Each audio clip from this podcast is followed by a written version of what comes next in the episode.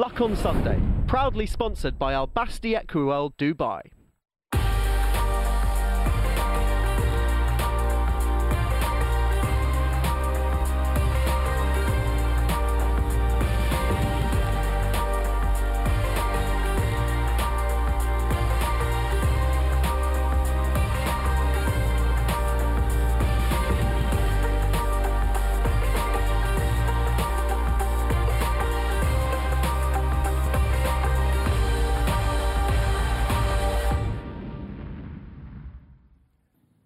Welcome to the Luck on Sunday podcast, a weekly audio digest of all the best bits of Luck on Sunday, free to air every Sunday from 9 o'clock, that brings you the best guests and insight from around the racing world.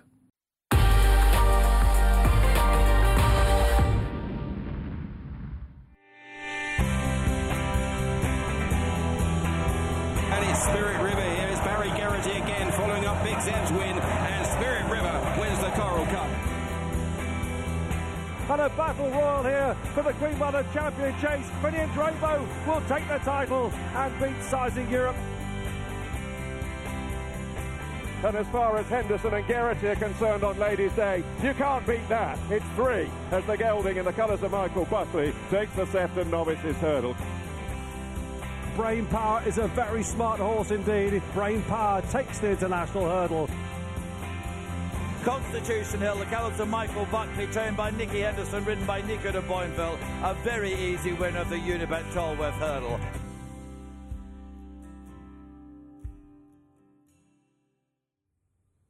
And that's before we even talk about all those great horses in the 70s, 80s, and 90s. That's just the most recent chapter, Michael Buckley. Good morning. Good morning, Nick. Nice to see you. Yeah, you too. And uh, how does this compare, the lead up to Cheltenham this year, the build up to Constitution Hill, the first race, a horse that you know, everyone has warmed to so much? How does it compare to all those great highlights?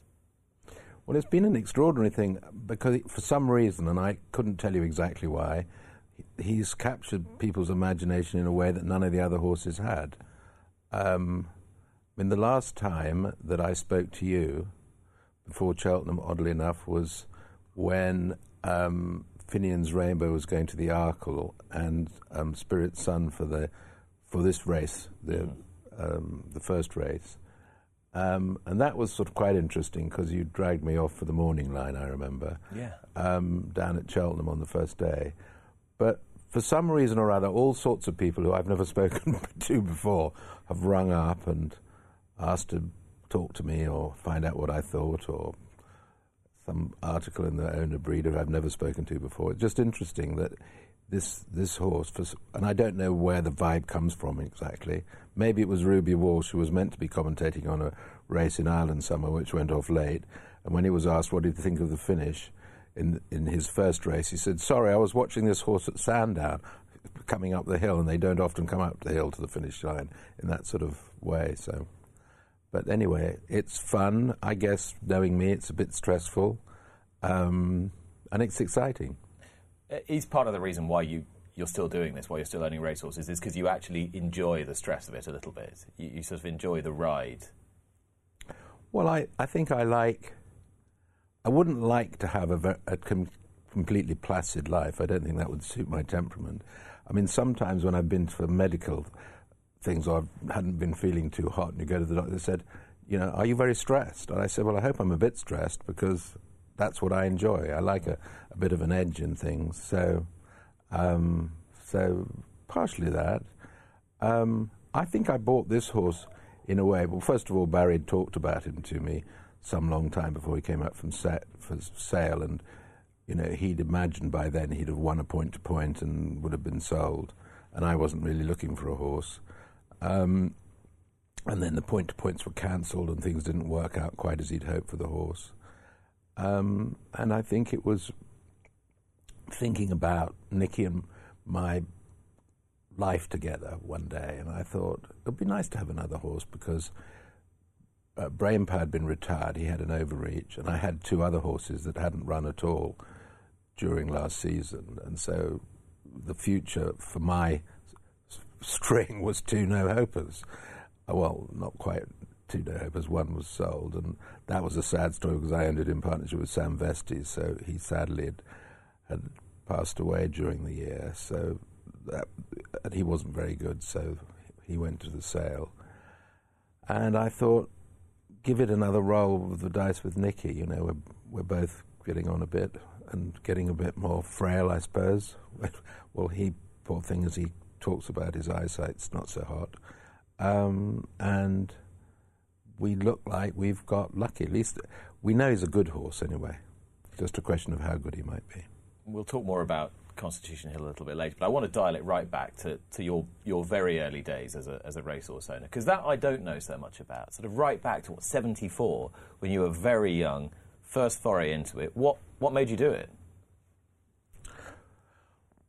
I, I guess that um, I used to sneak off from the office when I was an article clerk and go to Plumpton on Monday afternoons, and I must have had a winning bet, and I thought I like winning, having winning bets because we earned next to no money. I mean, it wasn't long after when you went to a firm, you were supposed to pay them so they could use you as slave labor for five years. So I, and then I grew up on a farm, and my brother's great friend, who was a local corn merchant, and so he bought the produce from the farm, well, um, the corn, but also my brother bought all his fertilizers and cattle feed and so forth. So he used to go to Cheltenham. So he took me to Cheltenham, and I thought this was such good fun.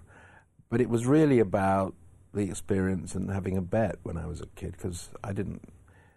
Um, I, I, remember going one bank holiday to um, Fontwell in May, and I was probably earning about five pounds a week at the time. And uh, things had gone very, very badly. I maybe had two five pound notes, and I'd lost the first one. We came to the last race, and there was a, sh- a horse ridden by Josh Gifford, trained by Ryan Price, which was about three to one on. And I thought, I've got to get some of this money back. So I put a five pound bet on the tote for a place. Desperation. Desperate people do some stupid things, if not desperate. Anyway, the horse was well beaten, and the winner had gone past the post, and the second had gone past the post. And in the distance, after the last fence, was Josh Gifford taking, taking absolutely no interest in this race at all. and I saw some desperate figure behind him, whipping his horse as hard as he could to try and get third place. And there is this lone figure screaming down the racecourse, Look over your shoulder, look over your shoulder.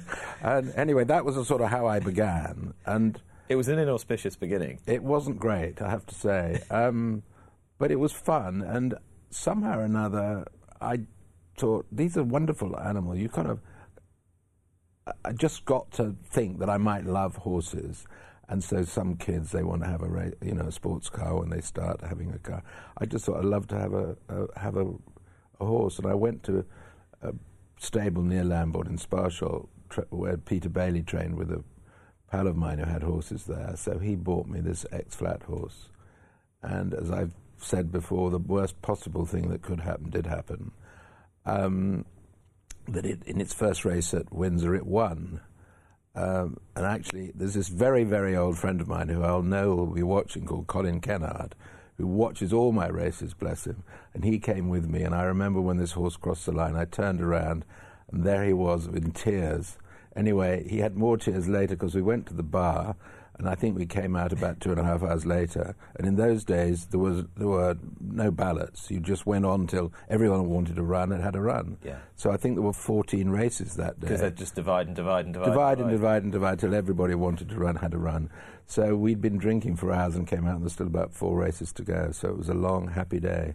Uh, such a happy day, and y- you hadn't made it big by then, had you? You hadn't made your first fortune. So you well, I don't, I don't know if I've ever had a fortune because if I made any money, it all disappeared on horses. So what might have become a fortune suddenly uh, went off and buying horses in a sort of mad dash for a buzz. But w- what struck me was when you said, you know, some people will go out and buy a sports car. I went out, out and bought a horse. Now, quite a lot of people would still go out and buy a sports car even if they didn't really have the money to buy it. Relatively few people now in their 20s, early 20s, as you were then, would go out and buy by a racehorse. It was it's kind of a quite a cool, quite raffish thing to do, even then, I guess. Yeah, I guess so. I mean, I grew up on a farm, so horses were around. The hunt would come by. I mean, I was, we were never involved in. Oh, I wasn't anyway in riding horses. Um, but uh, yeah, it was nuts. But I guess some people who've well, you've known me a long time. I, I, I do have some eccentricities, and that was one of them. It, it, struck me that that early part, I mean, this is the bit that I don't remember, the early part of when you were running racehorses, it, it was all quite straightforward. You were just winning big race after big race, a Hennessy, a Whitbread. Did you not win two big races either side of the Atlantic on the same day? Yeah, in 1976, I, I was in Camden, South Carolina, where this horse I owned half of, Grand Canyon, had been invited to run in the Colonial Cup.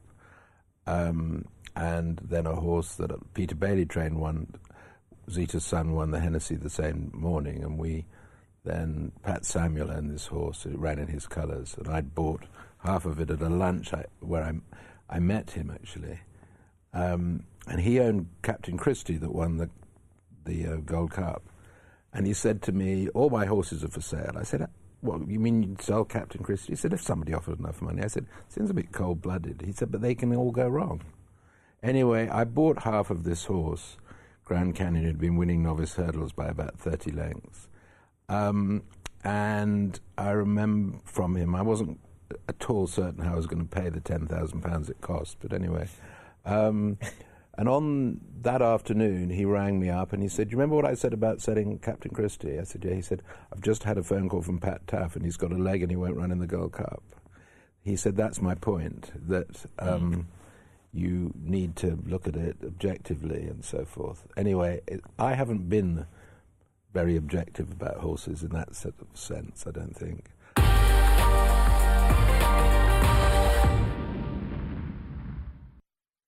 A horse with a rather more obvious chance in a championship race and a defending champion as well is Flooring Porter, who runs in the Stayers Hurdle. He was quite brilliant last year. He is trained by Gavin Cromwell, who joins me now. Uh, Gavin, good morning. Morning, Nick. Uh, great to hear from you again. Thanks for coming on the show. This time last year, you expressed max confidence in Flooring Porter. You were right. You expressed pretty well max confidence in Vanillier, and to everyone's delight who got on at huge prices, you were right. They are back, both of them. Are you coming in with the same sort of bullish feeling? Um, I wouldn't say I had max confidence, but uh, I'm very certainly very happy with the horses and was happy with them last year. Um, yeah, they're both in, in great nick. So uh, yeah, they've just arrived there this morning. Um, a little bit of a delayed travel. Uh, they were supposed to leave here on the three o'clock boat yesterday, and they didn't get going and sailing until nine last night. Uh, but they've got there um, and travelled fine. That's good news. Flooring Porter is an important horse to talk to you about because it's really about how, how he feels about the game and how he feels in himself. Are you in any way concerned about the effect of a big crowd on him this year? Yeah, well, look, um, it's definitely a, a, bit of a concern. Um, yeah, we certainly have to bear in mind that, and you know, I suppose the fact that we're bearing it in mind is is um, we're going to try and help him as best we can, and uh, you know, he's going to going to wear a red hood to the start, which he didn't do last year. Probably didn't need it because there wasn't, you know, the crowds weren't there. Um, but I think he's certainly grown up. He's he's a lot more mature this year than he was last year. Uh, I suppose um, he's probably going there with a lot more respect this year, and, and um, I think there's, probably trainers there that are aware that things have to go right for him. Um, you know, and, and they're going to be bearing this in mind as well. So um, hopefully he can get off to a good start and, and um, made the best horse win after that. Now, Vanillier was was brilliant in the Albert Bartlett last year. He he's been burning nice and slowly this season. Do you think he's coming to the peak where it matters for the three and three quarter mile novice chase, the National Hunt Chase? Yeah, he's definitely um, just is one of those horses that seems to spark at this time of the year because uh, he's just come to similar type of form in himself. Um, you know, just the last three weeks, you can really see see him come alive, and um, yeah, we're really looking forward to him. And he he looked a horse, yes, who was a relentless galloper in the Albert Bartlett, but he didn't look he didn't look short of speed. How long did you have to ponder which was the right target for him, or not really? Um, no, not really. We actually always thought he was slower than he was, and he he'd been racing in Ireland on heavy ground and, and slow ground, and I think slow ground slows him down, and when he gets on on a nicer surface, he he shows another gear.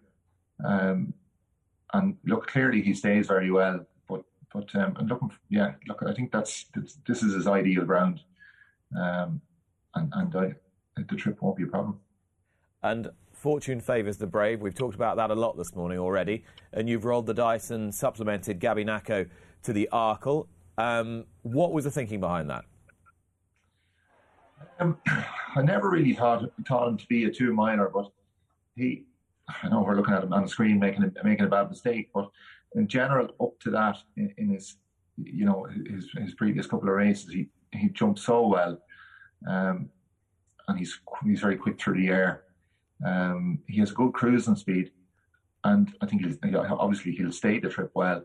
So I think if he can, if he can, if he's not on top of his head in the first half of the race, um, and a clear around the jump, and I think he'll come home well. Who do you think's the horse to beat in that? Look at this. I think yeah, definitely Gordon's mare. Riviere d'Etel. Yeah, absolutely. She, um, she's been consistent and improving all year. Um, she'll stay the trip very well. I know it's the minimum trip, but I think she she'll come up the hill well. Um, I think she's definitely the one to beat. And have you um, declared White Pepper for the Boodles? I have. Um, she's a consistent mare that is probably not very well handicapped. I'm sure there's plenty in the race that have a bit in hand where she probably doesn't. Um, but she's consistent, and I think she'll run a good solid race.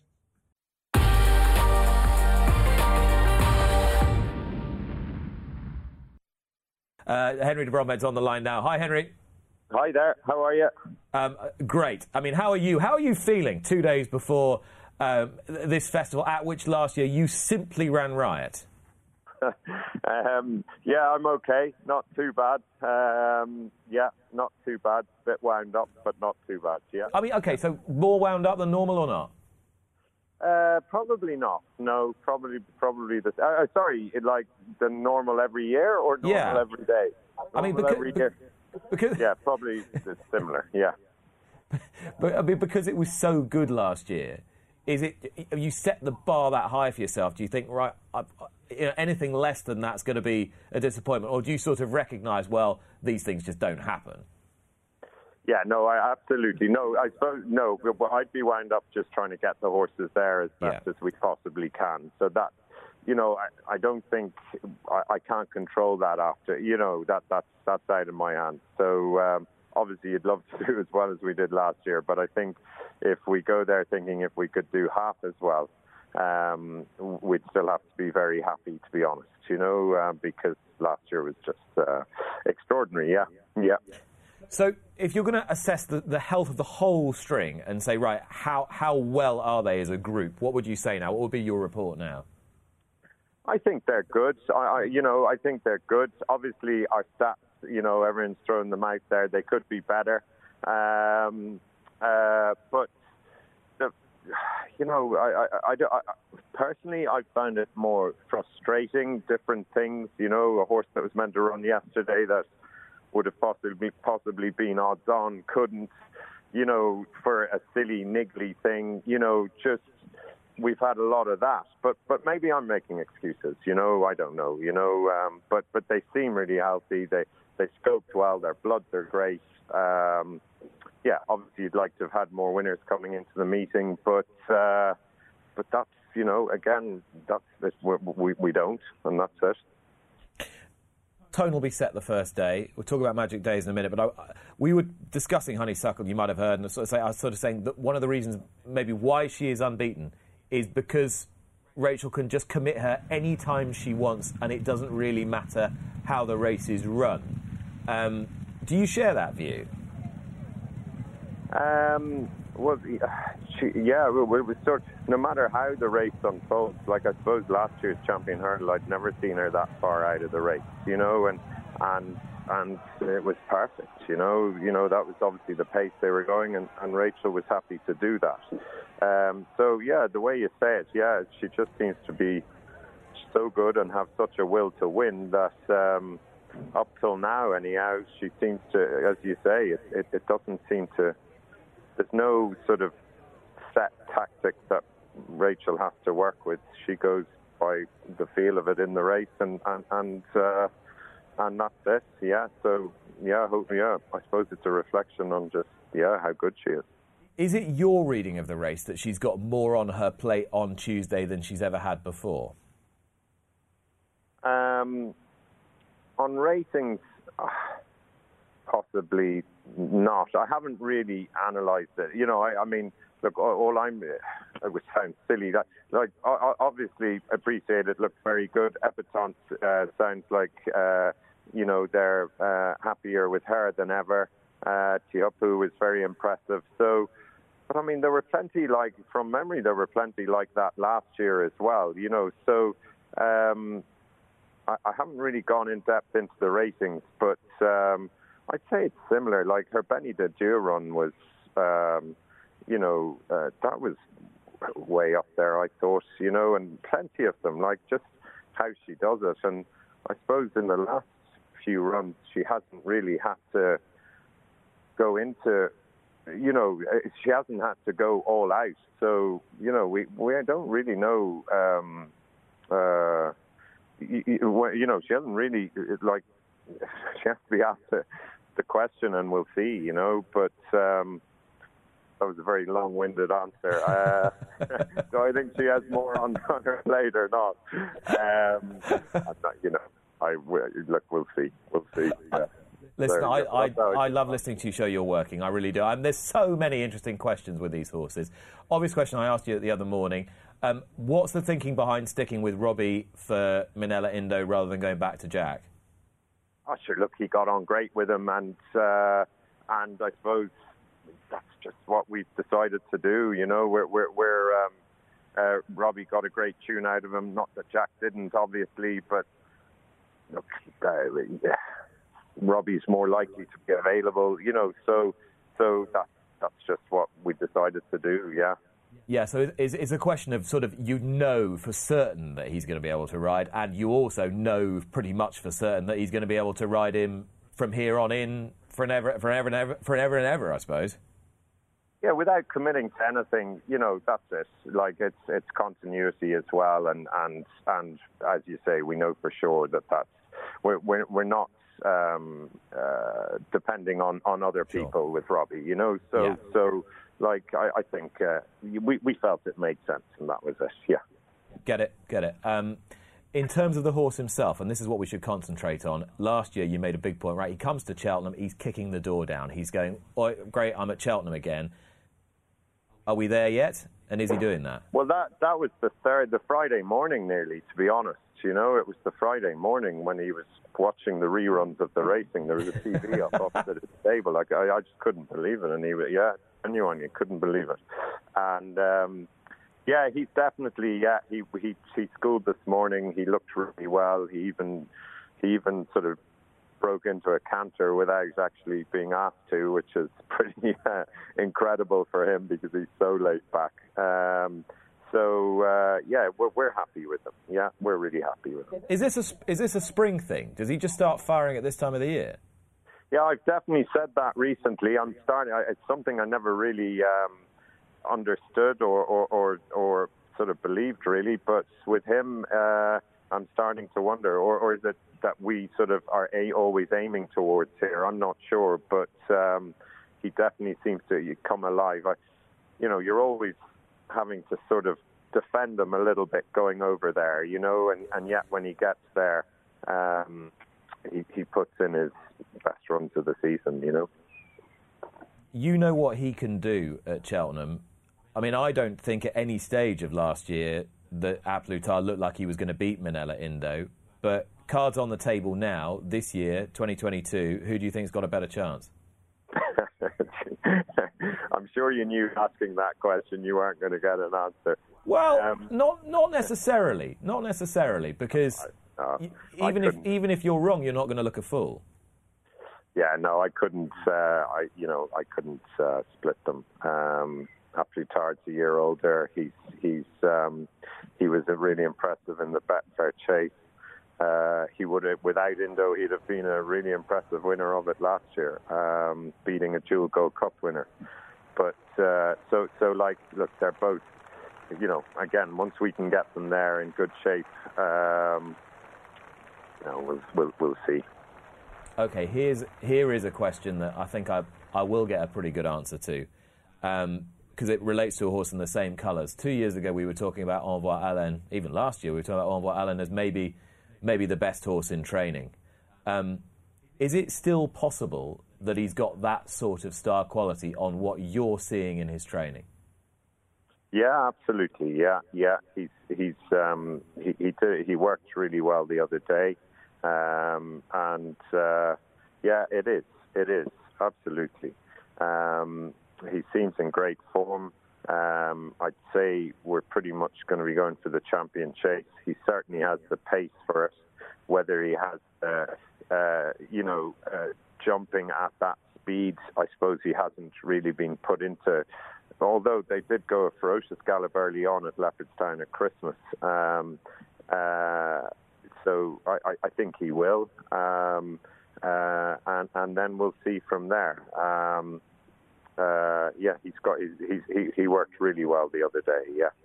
So he's he's you know all your superstars in the yard. He would still knock your eye out in the morning.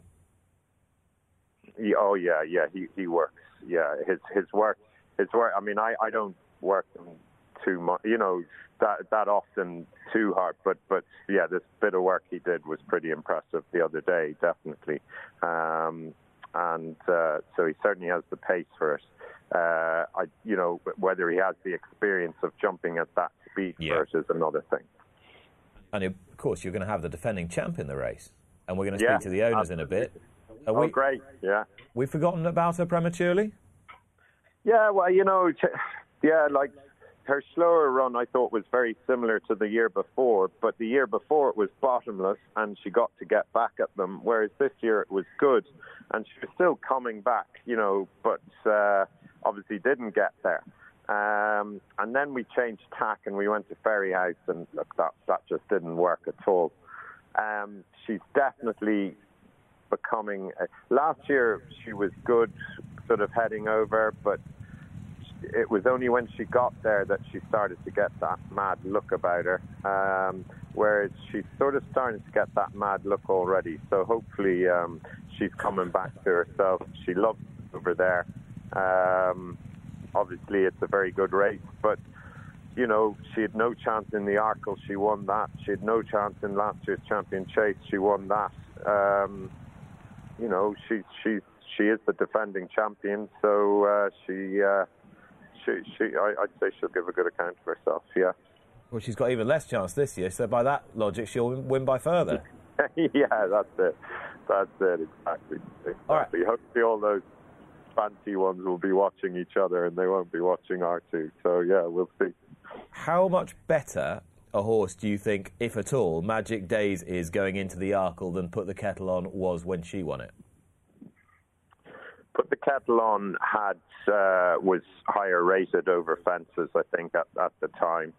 Um, uh, she she had a lot more experience, but Magic Daze is. I, I don't know what she did in the Mares Novice Hurdle. I, I've tried to do that. I tried to do that two years previously, and we couldn't with with two pretty decent mares, Sonori and Minella Melody, and it was always something coming from the back. But but Magic Daze just maintained that gallop uh, the whole way. Now she's still only 135, 136 over hurdles, so she needs to come on a lot um, for fences. But I remember when Robbie came in on her, we both just said um, she could be a right one for the Arkle. You know, if if she jumped a fence as well as she jumped a hurdle, which in Cork a couple of runs ago she did. Um, but look, she's still on ratings. She has to step up a fair bit. But uh, she goes a good lick. She uh, her second run over fences in Cork. It just it, it, it, you just have to watch her like jumping. She's she, she was electric, and um, yeah, we'll see. You know, you, we'll see. Yeah. Are you just going to let her rip come what may, even with St Sam and the others in the race? Um, we'll see. I wouldn't like to fully commit to it, but she'll go. She jumps very quick. She loves to go a good even gallop. Um, I wouldn't, you know, I wouldn't like to do it and cut our throats either, you know. So it'll be good and positive over the first few, those first three or four up up the straight, and then um, and then see how it unfolds. You know, like last year, Captain Guinness sort of got into a fight with um, I there's the other horse, the Skelton horse in the race. Yeah, all, uh, for Allmankind. Yeah. Yeah, and we kind of, you know, we couldn't pull back, you know, and and uh, so you would, you know, that that was probably. But she, I think she'll bounce out good and positive, and and then Dara has to assess it after that, I presume. Yeah. Big ride for him. Um, it leaves Rachel on on Coeur Sublime, who's sort of lurking there in the in the Arkle. Is he more than a lurker? Oh yeah, absolutely. Like a 150 rated hurdler. His first run was very good um, behind Ferny Hollow. Um, he probably only just sort of gets the two miles. Um, his first run was very good, and then I kind of it was only three weeks till Christmas, and I'd say I backed off him a bit after his first run, and he caught me out a bit. Um, and uh, so anyhow, he, he ran fine at Christmas. The extra furlong at Leopardstown wouldn't have helped him. Uh, the two one, and um, and then he he got job done at Gowran. But like he's a 150 hurdler. I think he's 151 uh, in England over fences. I think um, in the Grand Annual, that's what he is. So um, yeah, he'll, he'll he'll enjoy sitting in just off the, the fast pace, and yeah, I'd hope he could run really well as well. Yeah. Um, I'll just spin through one or two of the big high-profile ones. Uh, Telmesomethinggirl, in, in the mare's hurdle. I mean, the, the chance is there for everybody to see. Are you pretty happy with where you've got her? Yeah, yeah. Again, she worked well the other day, so yeah, we were happy. Yeah, yeah. What's the What's the key to her? Do you think? What bring out the best in her? Um, I, she, she just, I, I think she's pretty straightforward, to be honest. You know, so um, we'll see. I, I'm not sure what Rachel wants to do with her as yet, but uh, she was really impressive last year. The step up and triple will suit her, and um, you know, she's she's in good form. Yeah, she's good. And obviously, one of the the great novice stars of last year's festival was was Bob Olinger. I don't think I've ever heard a horse talked about having having actually uh, having so little evidence to go on about his about his chasing career um, in, in the lead up to a, in the lead up to a festival race. How do you envisage his clash with Galopin Des Champs, and, and what sort of form's he in? Um, he seems in great form. Uh, he worked really well at Navan the other day and schooled well. Um, uh, yeah, look, I didn't think there was going to be a clash. Willie keeps telling me he's definitely not going to run in the um, in the Turners, but we'll see. We'll see. Willie, he said if I if I committed to the Turners, he wouldn't run in it. So, uh, but anyway, look, there's plenty of other ones in there as well. And no, uh, um, uh, we'll see. We'll see. Like, Well, look, we can ju- we can just about we can just about hack a, a three runner race. We can almost hack a match. We can't hack a walkover. yeah. Well, as I say, there's plenty of other ones. Venetia's horse looked very good. I don't know where they if they've committed or not. No, they're going up in And- trip apparently. Okay, and I'm sure there are others that I, I should mention, but, But I'm it- just focusing on my own ones. Really. Uh, quite right too. But on the basis that we think it's going to be a tiny field, is that in any way problematic for your horse? I don't think so. No, he's a very good horse, our fella. So you know, we'll just see. We'll see. Like you know, I yeah. I mean, people are questioning his jumping. Maybe he's not lightning fast, but that's why. I sort of we said it at the start. He was never really an Arkle horse because he doesn't jump lightning quick. You know, he's more a staying type of horse. So, uh, but I think he jumps plenty quick enough. Rachel was delighted with him at Navan the other day, and um, yeah, yeah. Look, you know, we'll see, we'll see. and Uh, well, you know, uh, we'll, we'll all find out uh, on Thursday. You will be relieved that I only have one one more question for you, and that's whether Journey with Me is going to win the Ballymore and beat Sir Gerhard. Um, well, I on on bare form, I suppose he beat Kilcruit easier than Sir Gerhard did. So I don't know. I don't know. We'll see. We'll see. Sir Gerhard's been very impressive. Uh, it's interesting they're stepping right up in trip with him. Um, so um, uh, our fellow we know stays well. Good galloping horse and you know his form is there. He's he's, he's you know he's done nothing wrong so far. Okay, I'm I'm not going to be cruel and say, okay, who's your best chance of the week because you've got Well, odds you on know I won't answer that. Well, no, but you might answer this. You might answer this. If there's a horse that's going to surprise people, who might that be? Um, I'm not even going to put the shackles on that horse. I'm afraid. No, no. I'm just not. No. I'll, I'll, I'll suggest a couple that you've, you've, you've, you've been positive about. I thought you were positive enough about Coeur Sublime to make me want to go and have a few quid each way on him. Yeah, I don't think there'd be any harm in that. I didn't think that would be a surprise, though. You know. Um, No, not a, know. not a massive one. Yeah, yeah. I know there'd be no harm in that. He's, he's, as I say, he's a high class hurdler. He jumps really well. Um, I think the fast pace will suit him. It's just under two miles, which I think will suit him. You know, you look at him there beside Ferny Hollow in Punchestown, coming to the second lap. You know, it was only between the last two, um, or even after the last. I think we hit the front at one stage. You know, he's he's got a lot of pace, but he just uh, so that's why Leopardstown was always concerned because it's two miles one there, um, and uh, so yeah, I think he could run. Yeah, yeah, yeah. Okay. Uh, at the end of that round, Henry de Bromhead, you have about 12 points and about 12 passes. Very good. No, that's not too bad for me. Um, I look forward to seeing you tomorrow. Deadly. Thanks a million. Good luck. Cheers. Thanks, Henry. I enjoyed that. You can feel the stress, can't you? You can actually feel it. Oh God, who'd be a trainer the Sunday before Cheltenham? Mm. I I think there were a few little nuggets in there. I'm just, I'm still shocked by how many horses are in the Arkle still, because so many of those I thought would go to the Grand Annual, um, and Coeur Sublime was one of those which we were waiting on his mark, and now we don't know what they're going to do. So that's a real wild card that race for me now. Is, apart from all the obvious stuff, which you can and I agree. You know, what can he really say about Honeysuckle other than she's in good form, she's not in good form, you know? But Envoy Allen, isn't he, isn't he one of the most interesting horses running next week? He's a forgotten one, that's for sure. Um, I kind of hope I would have chimed in there because I quite, I'm quite interested in uh, Chantress that Henry's got for the Albert Bartlett. Um, he won a race that he's uh, won with a couple of his good horses, and obviously he's got a good recent record in the Albert Bartlett. I haven't won it with Minella Indo, so I've got my eye on him. Um, but Envoy Allen, I love this sort of. Uh, he's Irish racing's chosen son, and he couldn't be beaten, and now he's suddenly on the redemption trail, and that's what makes our sport so great.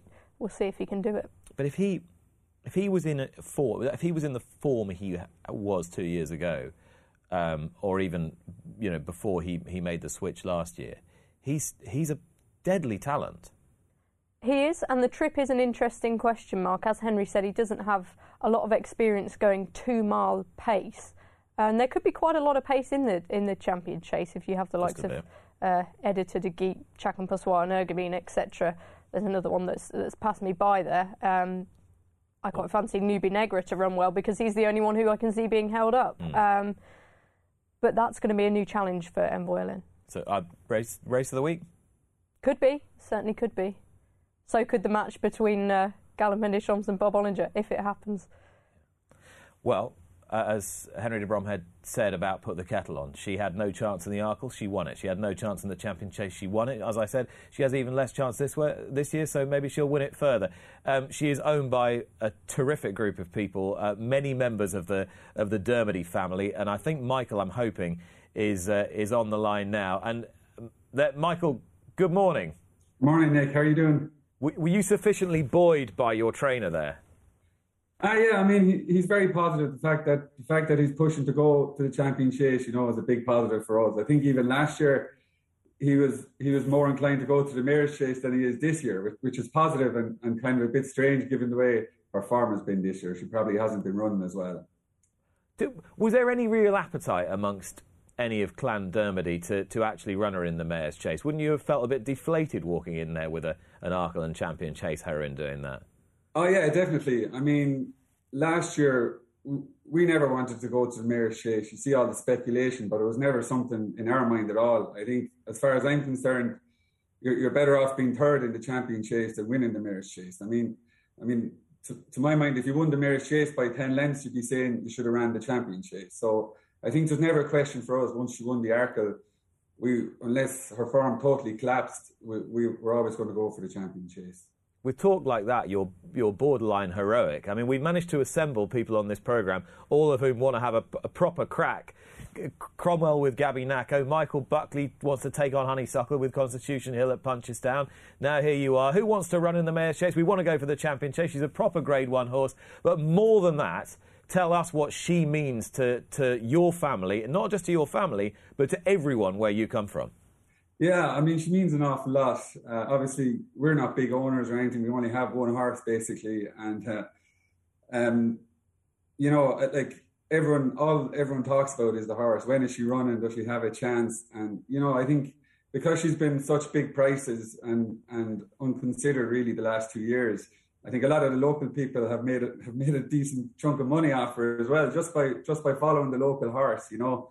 And um, so that's great to hear. Like you love hearing stories of people going for a weekend away on, on whatever the five or six hundred they made from from kettle winning. You know, so those kind of stories are great. And yeah, I mean, it's all we talk about at home is, is how's the mare going, and we're talking to Henry and all this, and yeah, so it's huge.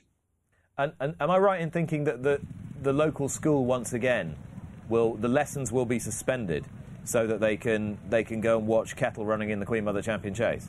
Yeah, definitely in the school John teaches in anyway. there won't be much done that day, I'd say. so this is this is your brother John, and it's um it's the school in in in Ballyhale. That's right, isn't it? Yeah, yeah, that's where we're from.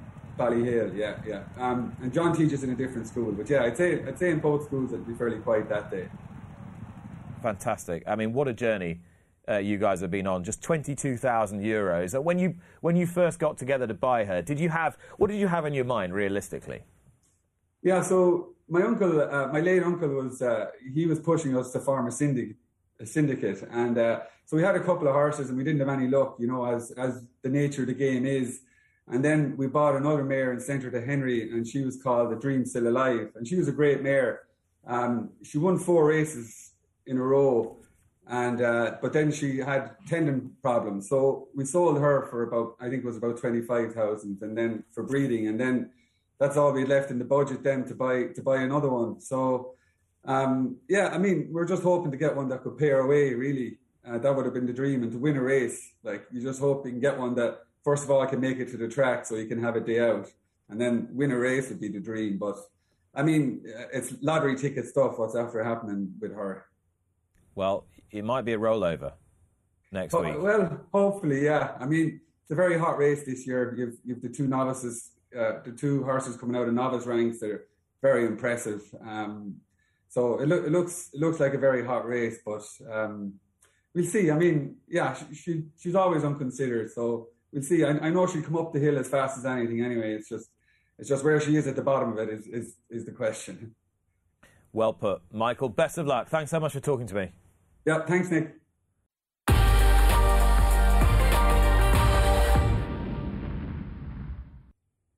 Well, my final guest today is part of Cheltenham Festival folklore because it was he who won the champion hurdle three times on See You Then, cruelly nicknamed by the racing media See You When, as he would hardly ever hit a racecourse, but he was a testament to the brilliant training of Nicky Henderson, who nursed him to the Cheltenham Festival each year to victory.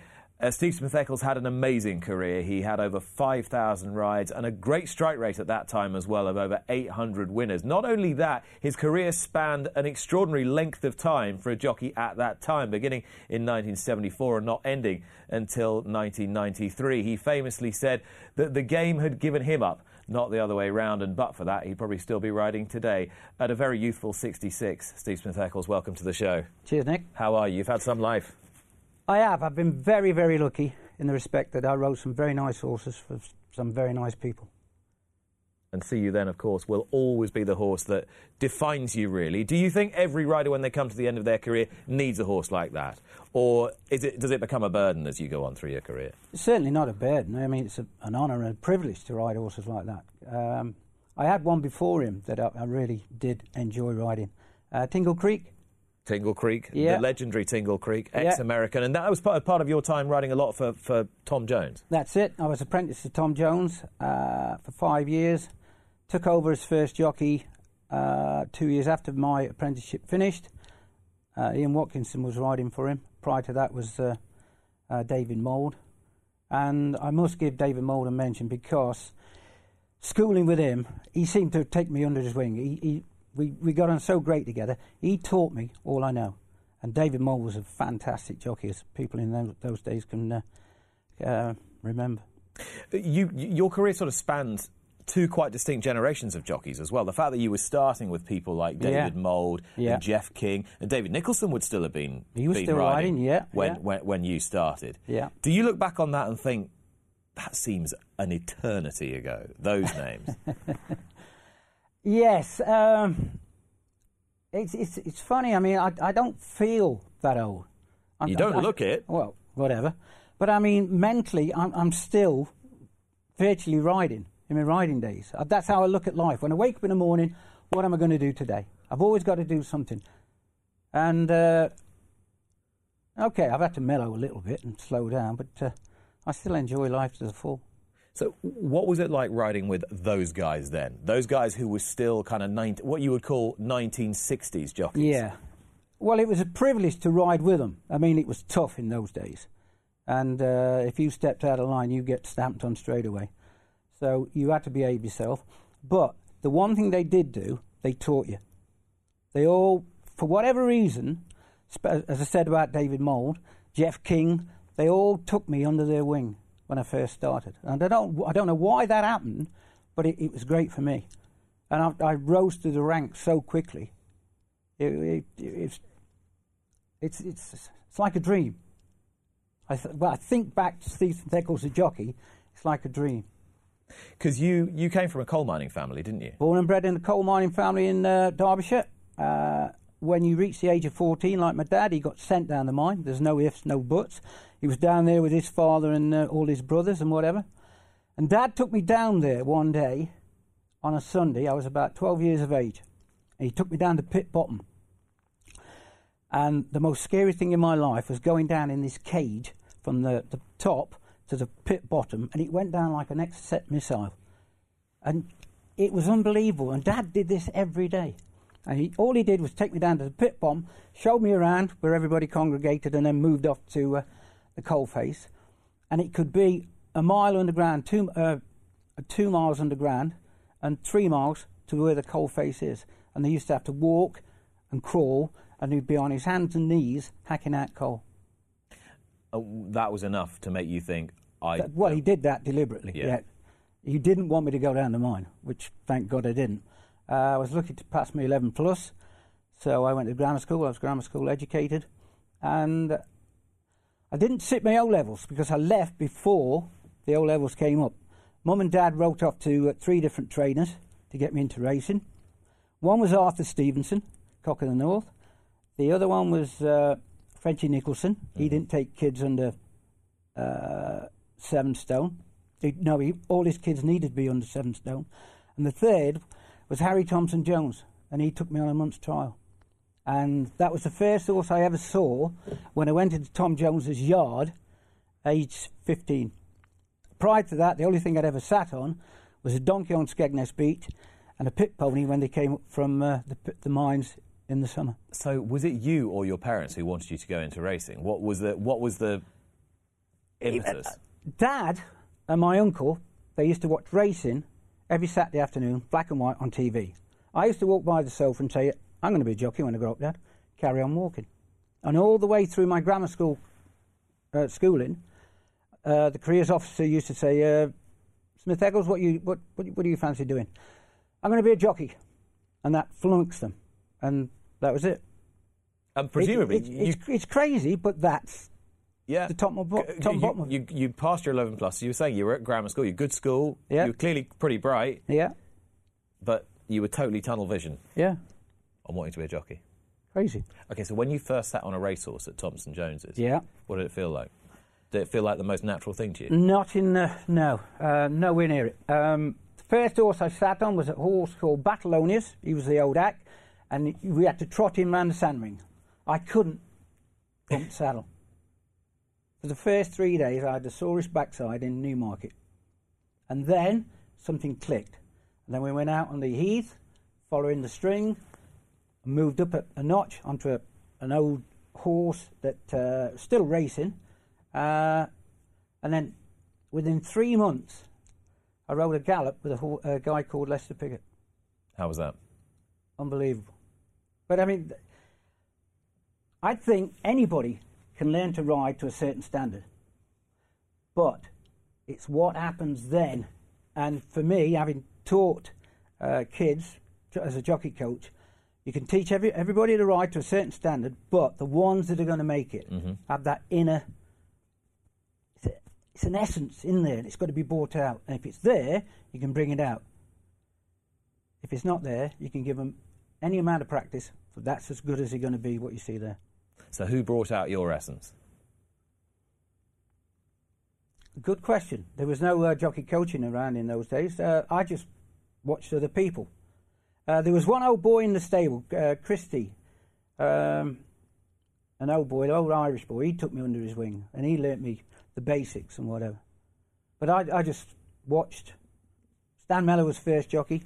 Used to come down and do the schooling and whatever. I wasn't schooling at the time, but I used to watch him and ask him questions on the way back, uh, uh, back to the stables and whatever. Now, there's a man who, whenever I have anybody in that chair who has seen Stan Mellor riding a horse, they, they sort of get all hushed and say, this was something to behold. Yeah, he was the first man to ride 1,000 winners. What was Oh. so good about it? On a horse called Ouzo for Tom Jones. Um, I don't know, he was just a natural. He was just a genius. Horses ran for him. Didn't have any weight problems or anything like that.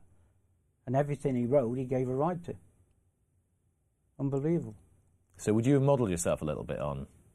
Uh, a little bit, a little bit, but more, more so David Mould. Because I never schooled with Stan. I schooled with David. And he was a fantastic uh, jockey, David. Lovely pair of hands. Cool as a cucumber. Now, you don't strike me as someone who was ever short of self belief during your, during your career. Yeah.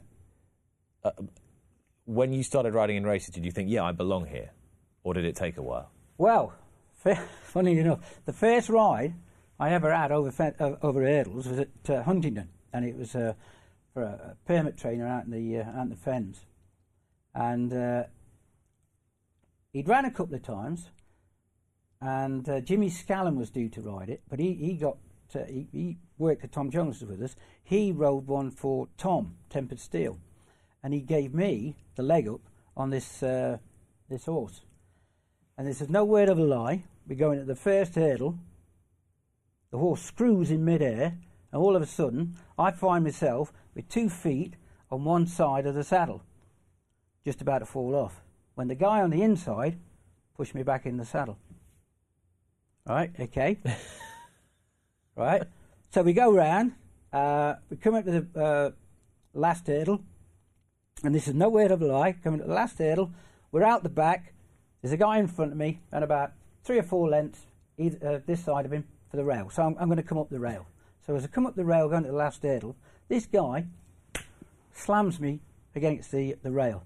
Don't you dare stick up my inside, he said. and it was the same guy Uh, that pushed me back in the saddle at the first hurdle.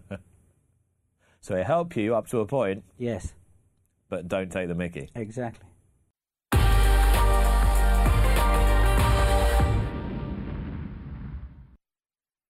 Luck on Sunday, proudly sponsored by Al Basti Equiworld Dubai.